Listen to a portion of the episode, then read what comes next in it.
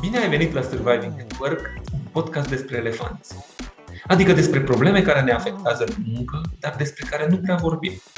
Numele meu este Mogor Civi, conduc departamentele de leadership și cultură organizațională la Trend Consult Group și lucrez cu lider pentru a însănătoși culturi organizaționale. Pe lângă asta sunt pasionat de natură și de sport.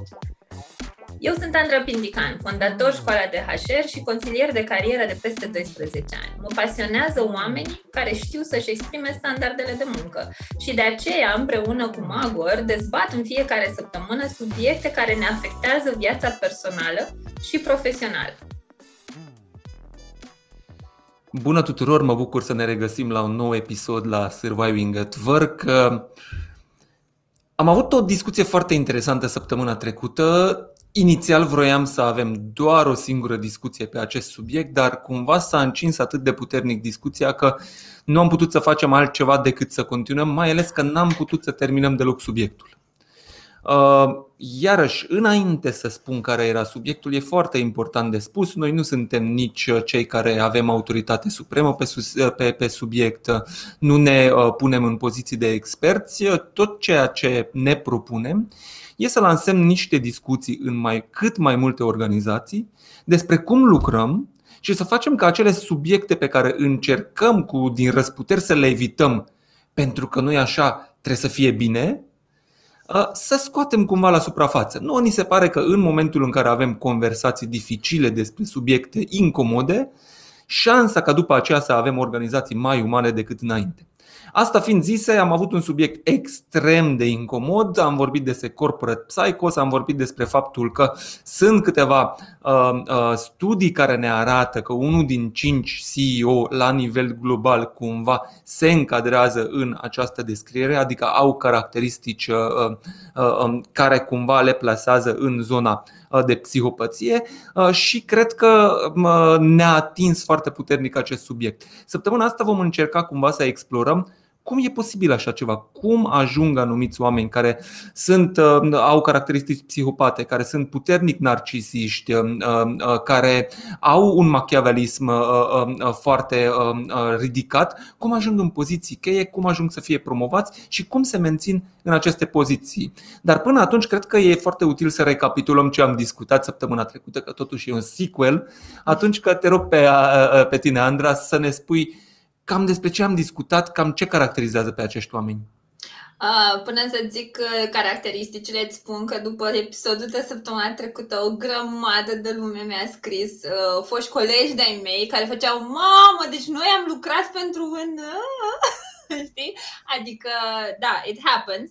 Sau, mă rog, cred că nu e prematur să tragem noi concluzii de genul, dar vezi niște simptome și îți spui semne de întrebare. Și hai să vedem care simptomele ale simptomele uh, pe care le uh, putem sesiza uh, și ne dau de înțeles că probabil am avea de-a face cu o persoană din categoria asta de corporate psychos. Mă rog, sună așa foarte a horror movie pe, pe Netflix, îmi, îmi închipui că deja se creează o nouă, știi cum au ei toate categoriile alea pe Netflix, like uh, fantasy, dramedy, asta e una nouă, știi, corporate psychos movie. Iandra, e, sună nasol când noi vorbim despre, adică când noi pronunțăm, dar cât de neplăcut poate să fie experiența când lucrezi da. cu un asemenea om?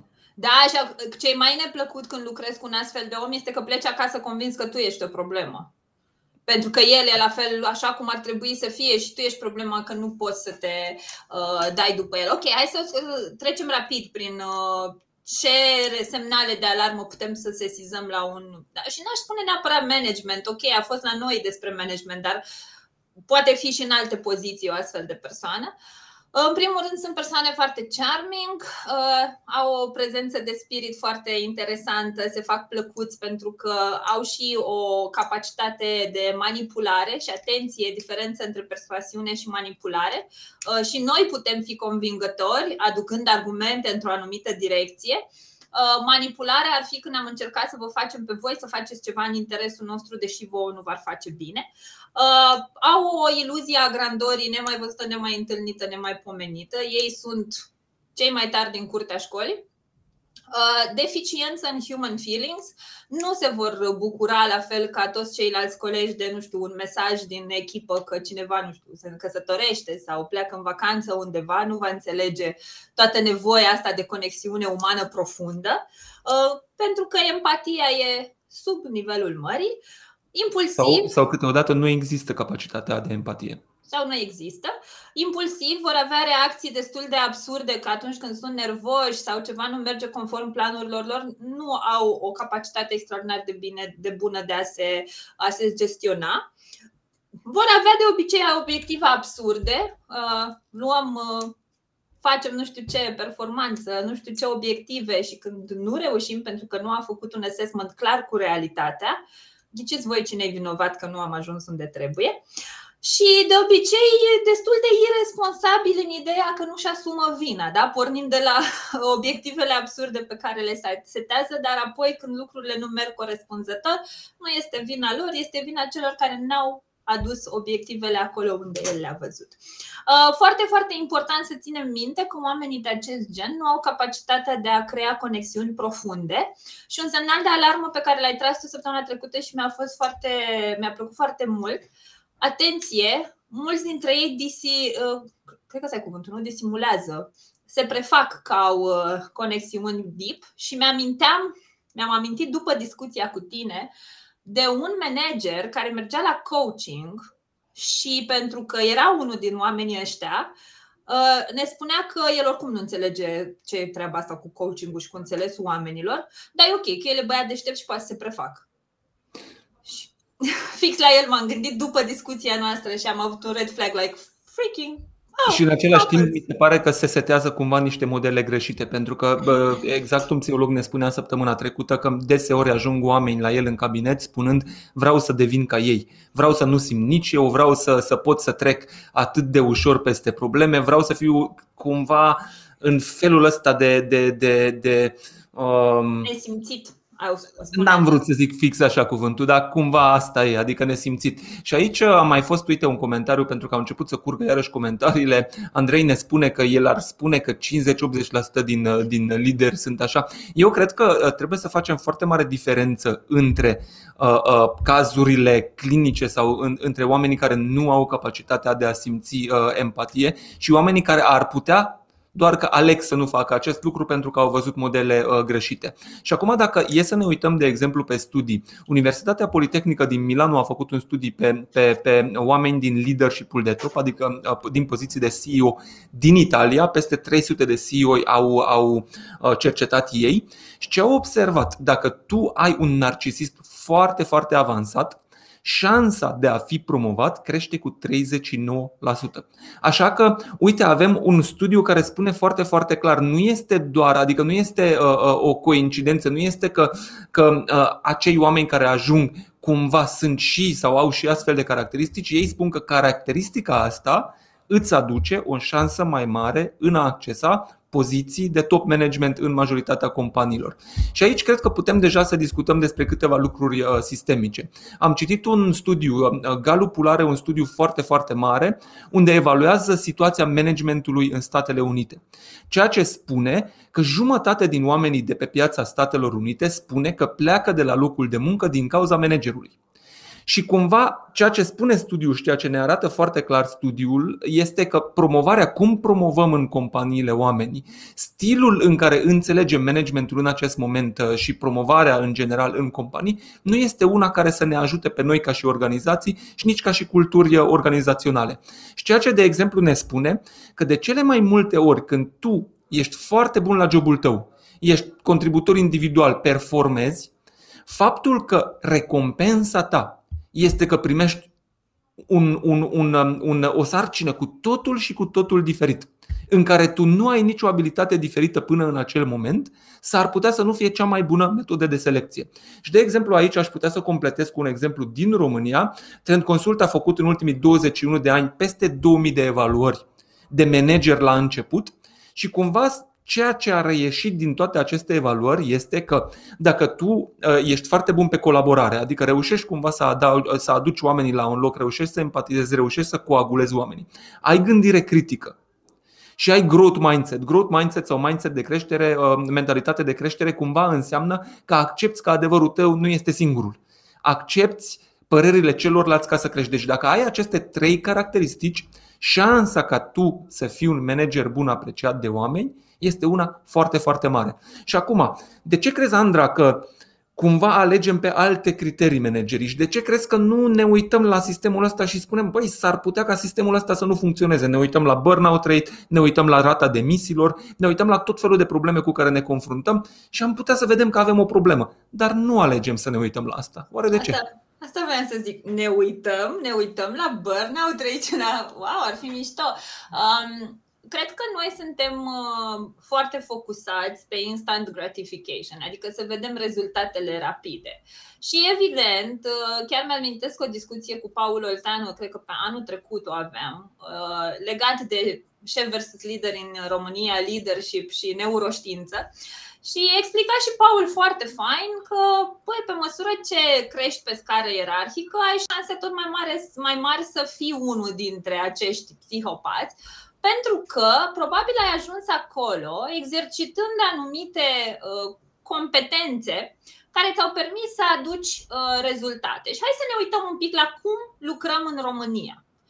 Cum am lucrat până ieri, până înainte de pandemie, da? Ce știm noi? Sistemul vechi, stick and carrot, adică de frică, de a nu ne pierde jobul, de a nu fi penalizați, de a nu râde lumea de noi, de a nu fi oia care nu își fac față, vom trage peste măsură ca să aducem rezultate. Deci până acum, oamenii care au condus în acest mod, old school stick and carrot, au avut rezultate pentru că așa știam noi să fim motivați. Big problem în sat pentru că după COVID ne-am trezit mulți dintre noi la realitate, conștienți de faptul că noi suntem oameni, nu suntem roboței, nu suntem niște cifre, avem drepturi, avem viață și unul dintre drepturile noastre supreme este să avem demnitatea cu care să ne ducem la muncă și să ne întoarcem acasă cu ea întreagă. Și ne-am dat seama că ne dorim mai mult de atât. Evident, nu doar pandemia, deja trendul se simțea de ceva vreme, dar eu cred că știi, mognea peste tot această problemă și pandemia a lăsat-o să supureze efectiv, a scos totul la suprafață. În consecință, modul acesta de a alege um, manageri sau, mă rog, lideri de echipe care să aducă rezultate imediate nu va mai funcționa foarte bine. Pentru că oamenii nu mai răspund la stimuli frică, cum au făcut-o până acum. Sau cred că e tot o frică, dar până acum ne era frică să nu ne pierdem jobul, acum ne e frică să nu ne pierdem sănătatea mentală. Și cred că o să câștige frica de, bă, stai puțin, eu vreau să rămân întreg la cap încă 20-30 de ani de acum încolo, dă-l naibii de job că găsesc altul. Deci, nu știu dacă neapărat ne-am luminat cu toții, suntem în fază de awakening și suntem conștienți de valoarea noastră și iubire de sine, cât, bă, stai puțin că nu vreau să iau razna și să mă prăjesc la job.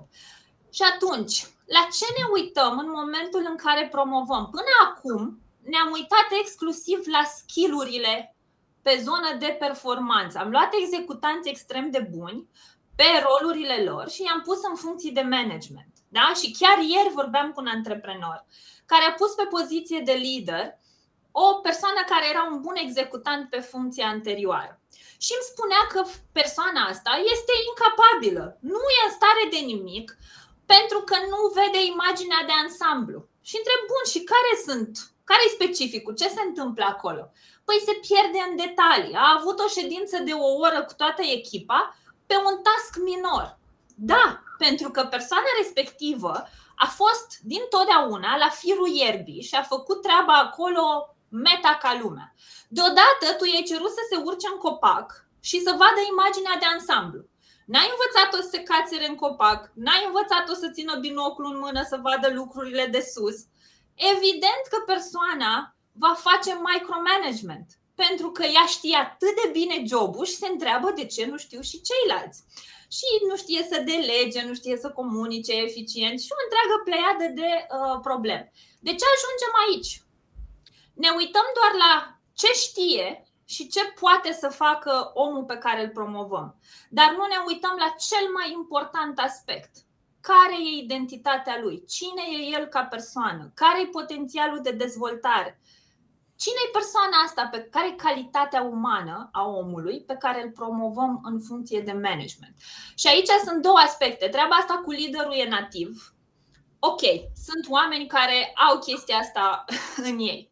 Dar asta nu înseamnă că nu sunt și oameni care pot fi trăinuiți în direcția asta și până la urmă, dacă n-ar fi asta adevărat, compania voastră nici n-ar mai exista. We would be out of business dacă n-am putea mhm. trăinui lideri, corect? Dar facem asta în organizații? Că asta e întrebarea mea de fapt. Când am făcut și versus lider în România proiectul și m-am dus către manager să întreb de ce uneori se transformă în bau-bau, mi-au spus că e presiunea foarte mare, resursele extrem de mici și ei nu primesc suport. Sunt aruncați în apă fără veste de salvare. Deci asta este sentimentul unui om foarte bun executiv pe un rol care e pus într-o funcție de management. Hai să vedem, Magor, da. că ai acces la foarte multe situații de genul. Share some wisdom.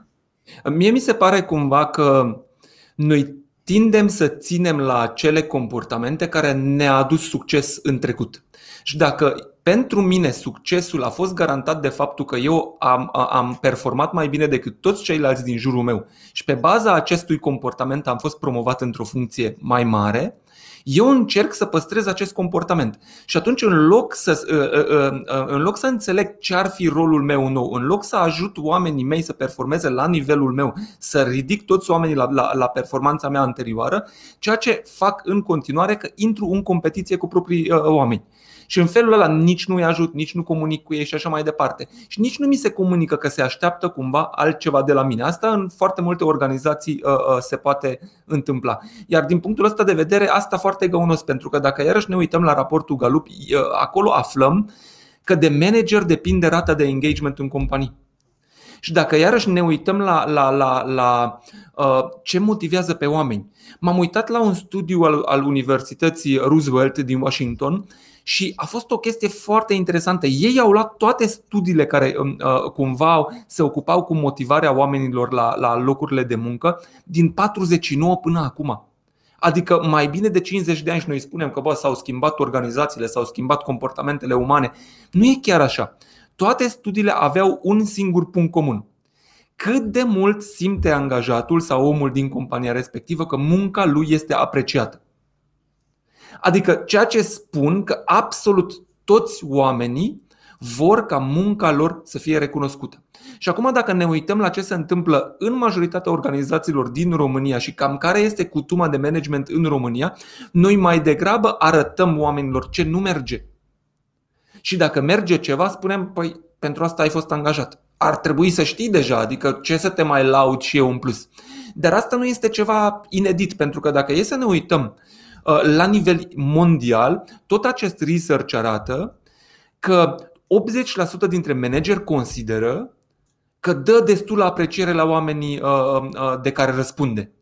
Dacă ne uităm partea cealaltă a monezii, o să observăm că doar 20% dintre oameni crede că primește destul de apreciere. Și atunci putem să ne dăm seama, avem o problemă cu motivarea oamenilor, avem o problemă cu engagementul, adică sistemul per total nu funcționează. Și singurul lucru pentru care funcționează sistemul este că unii dintre acești oameni își dau seama cam ce ar trebui să facă, ori nativ, ori ajutați de companie și cumva abandonează rolul lor de uh, um, uh, contributor individual și trec cumva la management și trec la, la, la un alt nivel. Dar asta iarăși ne arată ceea ce ne spune Gallup într-un alt uh, studiu, că 15% dintre oameni sunt cei care au entuziasm, care știu ce vor de la carierele lor, care trag în fiecare zi, iar restul oamenilor cumva e in between sau chiar încearcă să frâneze organizația în care se află. Și dacă e să ne uităm așa, ar fi foarte logic să avem o discuție foarte sinceră în companiile noastre.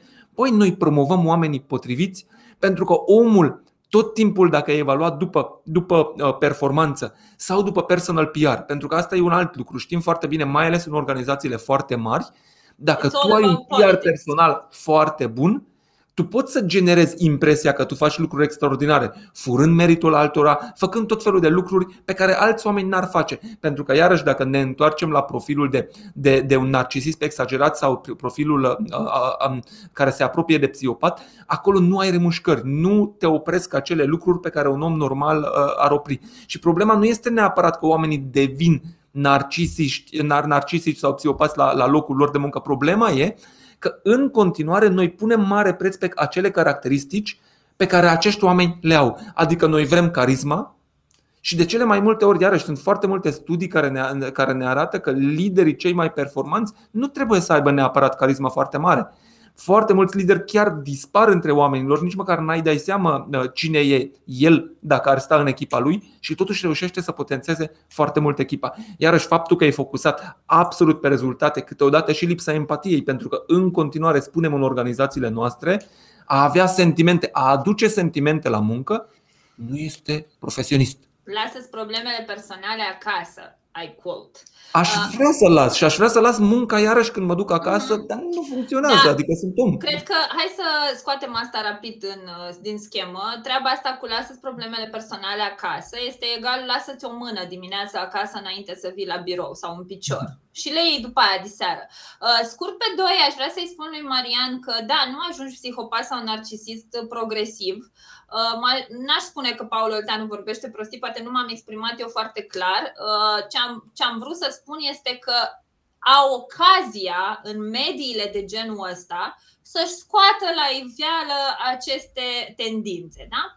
Uh, ok, ce spunem noi aici este că trebuie să avem o analiză, o diagnoză completă în organizație asupra modului cum ne alegem managerii și mai ales cum îi susținem să se dezvolte în tot procesul. Unde văd eu un red flag major, uh, de fapt ce discutam noi doi ieri, Magor, când acest tip de om devine model de comportament și uh, performanță. Adică ajungem să-l dăm uh, model în organizație și să-l facem tipar.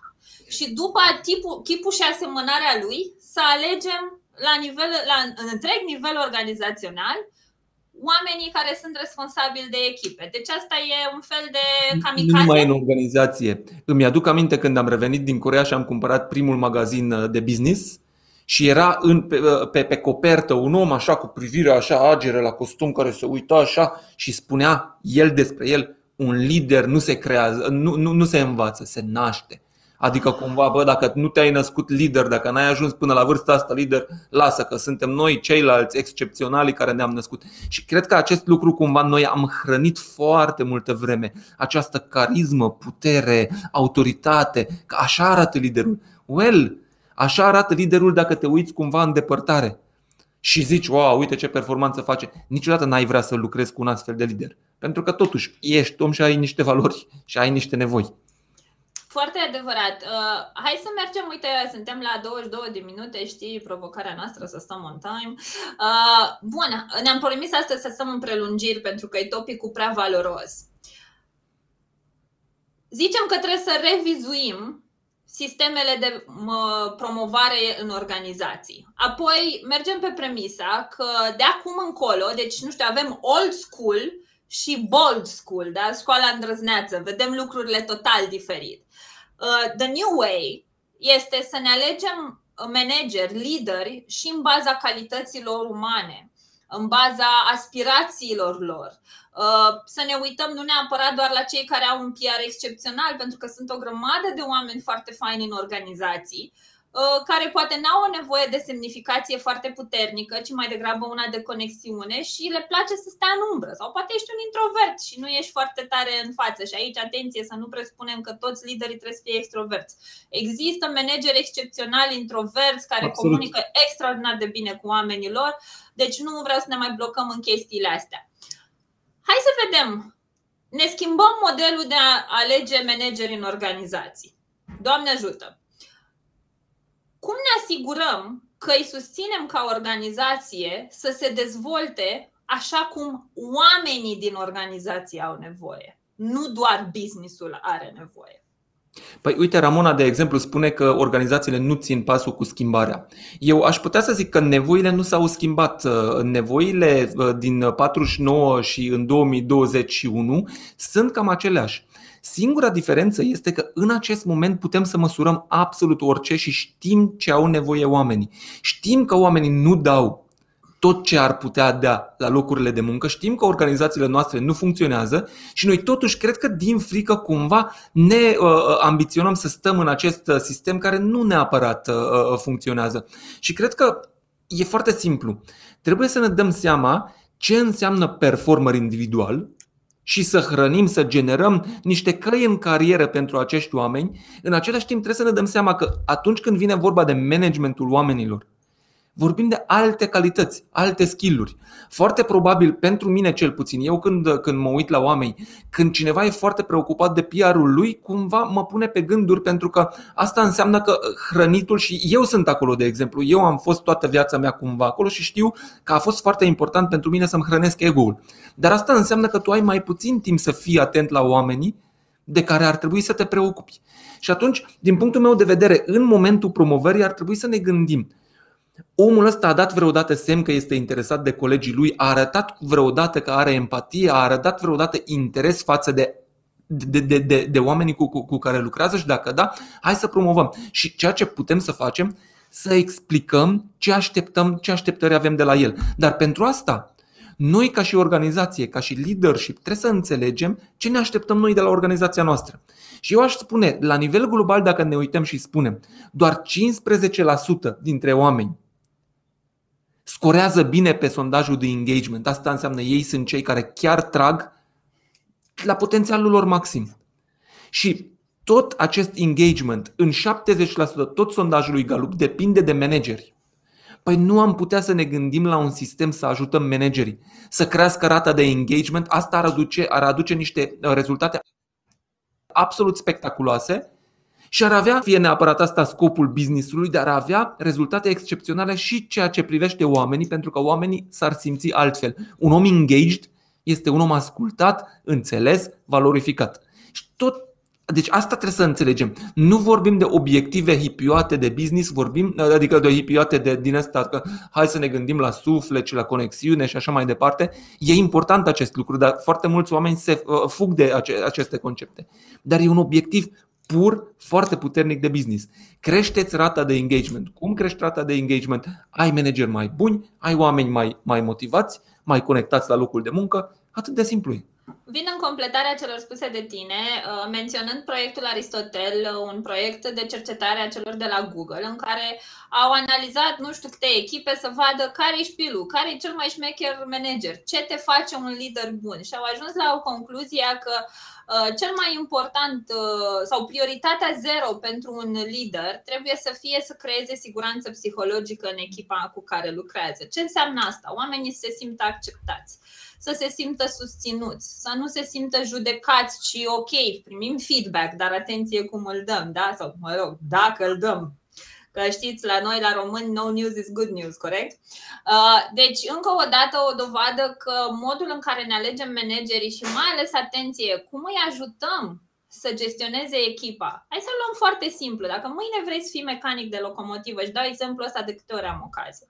Ce trebuie să înveți? Cum funcționează locomotiva, da? Dacă mâine vrei să te duci să fii manager de patiserie, va trebui să înțelegi tot flow-ul de producție. Cum poți să fii responsabil de oameni fără să înțelegi cum funcționează un om, fără să înțelegi human behavior?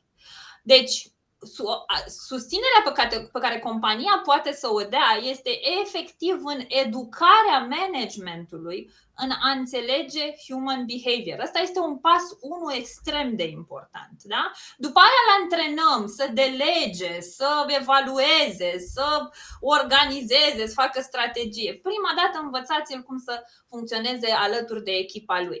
Și pentru că intrăm fix în final și vrem să încheiem cu niște recomandări care chiar să aibă sens, recomandarea pe care eu o dau tuturor oamenilor de HR care intră la mine în cursuri este următoarea. Hai să aducem în uh, organizație această discuție pe masă, să ne revizuim și să ne adaptăm. Că ok, până acum a funcționat, dar dacă nu mai funcționează de aici încolo, hai să revizuim și să adaptăm modul în care alegem și trăinuim manageri dar foarte important, eu susțin că pe lista de responsabilități, pe clasicul job description al managerilor, trebuie să intre și această responsabilitate nouă de a crea siguranță psihologică și de a-și menține echipa sănătoasă. Adică e responsabilitatea ta ca manager când oamenii tăi au intrat în burnout. Pentru că da, omul tău va intra în burnout, că e overworked, că nu știe să se gestioneze. Da, nu știm să ne gestionăm. Avem, am vorbit în episoadele anterioare, venim cu o grămadă de handicapuri și încercăm să ne dovedim și muncim mai mult decât trebuie. Dar de ce compania beneficiază, profită de chestia asta? În loc să ne oprească din a ne face rău singuri un manager și din a ne ajuta să ne echilibrăm. Un manager responsabil, din punctul meu de vedere, când scrii sâmbătă dimineața la 10 sau vineri seara la 12 un mesaj, te va invita a doua zi la o discuție și te va întreba cum te organizezi. De ce e important pentru tine să scrii atât de târziu? Și te va ajuta să înțelegi că trebuie să-ți cauți echilibrul în muncă. Asta e recomandarea din partea mea. La tine? Aș lua, aș lua și puțin și din partea cealaltă. Dacă cumva ești manager, conduci uh, echipe, ești liderul unei organizații și în acest moment te-ai speriat și spui, mă, oare eu fac bine? Oare sunt eu acel narcisic sau acel psihopat uh, descris? Foarte probabil dacă îți pui această întrebare, nu de tine vorbim. Și foarte probabil dacă, dacă chiar ai o preocupare de genul ăsta, sunt șanse să nu faci toate lucrurile foarte bine. Eu mi-aduc aminte, am avut o discuție după 10 ani de leadership, deci 10 ani de condus diverse organizații cu un mentor foarte, foarte experimentat și eu îi povesteam de rezultatele mele și spuneam am făcut asta și am făcut și am dus organizația și așa mai departe și m-a oprit. M-a întrebat, Magor, nu mă interesează ce ai făcut tu. Rezultate poate să aibă orice contributor individual. Orice om din organizația ta ar trebui să aibă rezultate. Pe mine mă interesează să spui ce ai făcut pentru oamenii tăi, cum ai ajutat ca ei să crească. Și chestia asta mi-a schimbat total mindset-ul și atâta v-aș invita să faceți. Dacă acum ați spus cumva un, un, un red flag acolo și ați spus, bă, oare fac eu tot? Puneți-vă această întrebare. Cât de mult îmi ajut eu ca oamenii mei să reușească în fiecare zi? Unu și doi, cât de mult le spun oamenilor ceva pozitiv în momentele în care ei fac bine. Pentru că în continuare suntem în niște paradigme care ne sunt date. Și alegerea noastră cumva să ne rupem de aceste paradigme. Vă mai las și eu cu o întrebare pe final. În funcția de management pe care o ai, leader, senior, ce-oi fi tu? Inhibi sau nutrești potențialul uman? Ajuți oamenii să se dezvolte sau îi faci să se închidă și să devină victime ale stilului tău de management. E foarte important nu doar ce lași în urmă în compania în care lucrezi, e foarte important și ce lași în urmă în oamenii cu care ai interacționat. Acestea fiind spuse, și dacă ai un dubiu real în tine, nu uita să ceri ajutor. Este foarte important. Eu de foarte multe ori în viața mea cer ajutor, de foarte multe ori sunt depășit de situație, așa că poți să te uiți în jurul tău în compania ta, poți să te duci la un coach, un mentor, poți să te duci la terapie, poți să faci tot felul de evaluări a stilului tău și în felul ăsta o să primești niște răspunsuri care te vor ajuta să știi în ce direcție să te duci. Și vă mulțumim foarte mult, iarăși uite, 10 minute de pășire, dar nu este nicio problemă, subiectul este dacă, foarte frumos. Spune. Dacă aveți manager, lider care fac toate lucrurile alea mișto, să nu se creadă că noi suntem aici să vorbim numai despre ce nașpa. Noi suntem aici să ridicăm red flag-uri și să aducem conversațiile alea incomode pe masă. Dacă aveți manager care fac lucrurile the right way, vă rog, dați-le un tag, să știe, vreau să lăudăm oamenii care fac ce trebuie. Dacă nu o face organizația, nu-i bai, o fac Andra și cu Magor, da? și cu alături de voi, că voi sunteți cei care simțiți impactul oamenilor calitativ în viața voastră profesională. Vă pupăm să aveți o săptămână super mișto. Vă mulțumim week, foarte mult. S-a terminat și episodul 12. Dacă ne-ați rătat cumva uh, acum live, o să puteți să ne găsiți pe Spotify, pe Anchor și pe locurile unde găsiți podcasturi la Survive at Work cu Magor și Andra și sper să ne auzim uh, săptămâna viitoare. Numai cu bine, la revedere! Mulțumim că ne-ați ascultat! Găsești toate episoadele din Surviving at Work pe paginile noastre de Facebook și LinkedIn, dar în curând și pe Spotify și alte aplicații de podcasturi. Scrie-ne pe LinkedIn dacă vrei să ne spui ce subiecte sunt importante pentru tine.